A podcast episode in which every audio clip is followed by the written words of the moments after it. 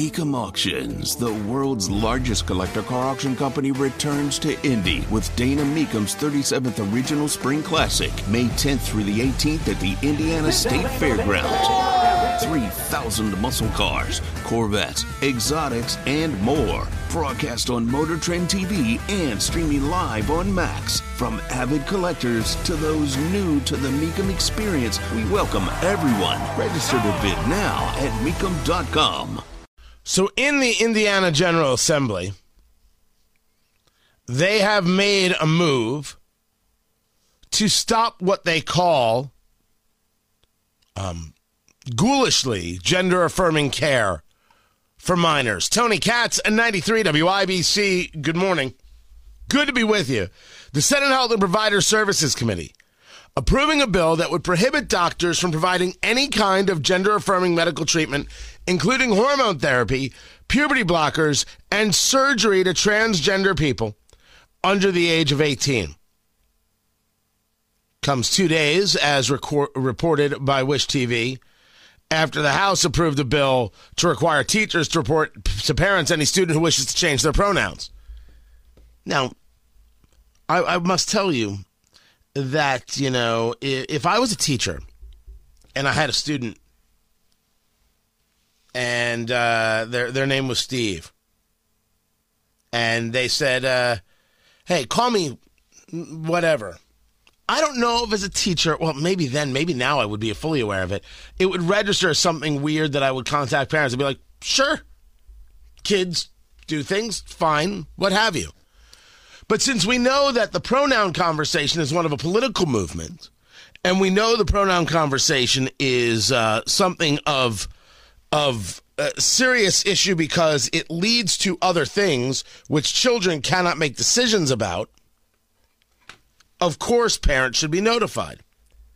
The part of that sentence that the left finds so outrageously offensive is the idea that somehow parents need to know. And if you're somebody who thinks parents don't need to know about their kids, you're weird. more than weird, you're dangerous. You're the enemy.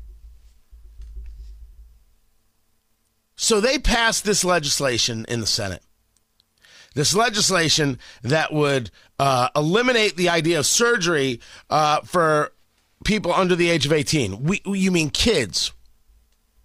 Shelli Yoder, state senator, says SB 480, which is the name of this uh, bill, passed out of committee today despite opposition from parents, practitioners, and trans youth. I'm extraordinarily disappointed by this outcome.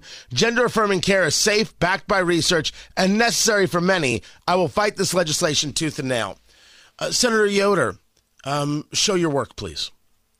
I would like to know the sources that you utilized to come to the conclusion that mutilation of children is safe and backed by research and necessary. Now, we will not disagree on one thing.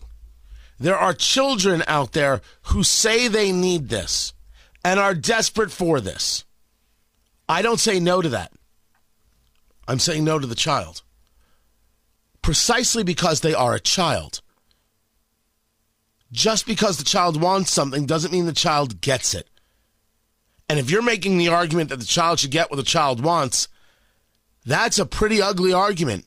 Certainly flies in the face of parenting for the last millennia.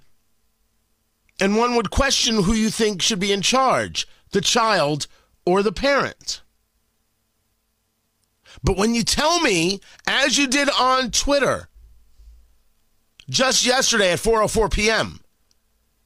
Gender affirming care is safe, backed by research, and necessary for many. I'm asking if you would show your work. What data are you specifically referencing so we can all look at it and make a determination?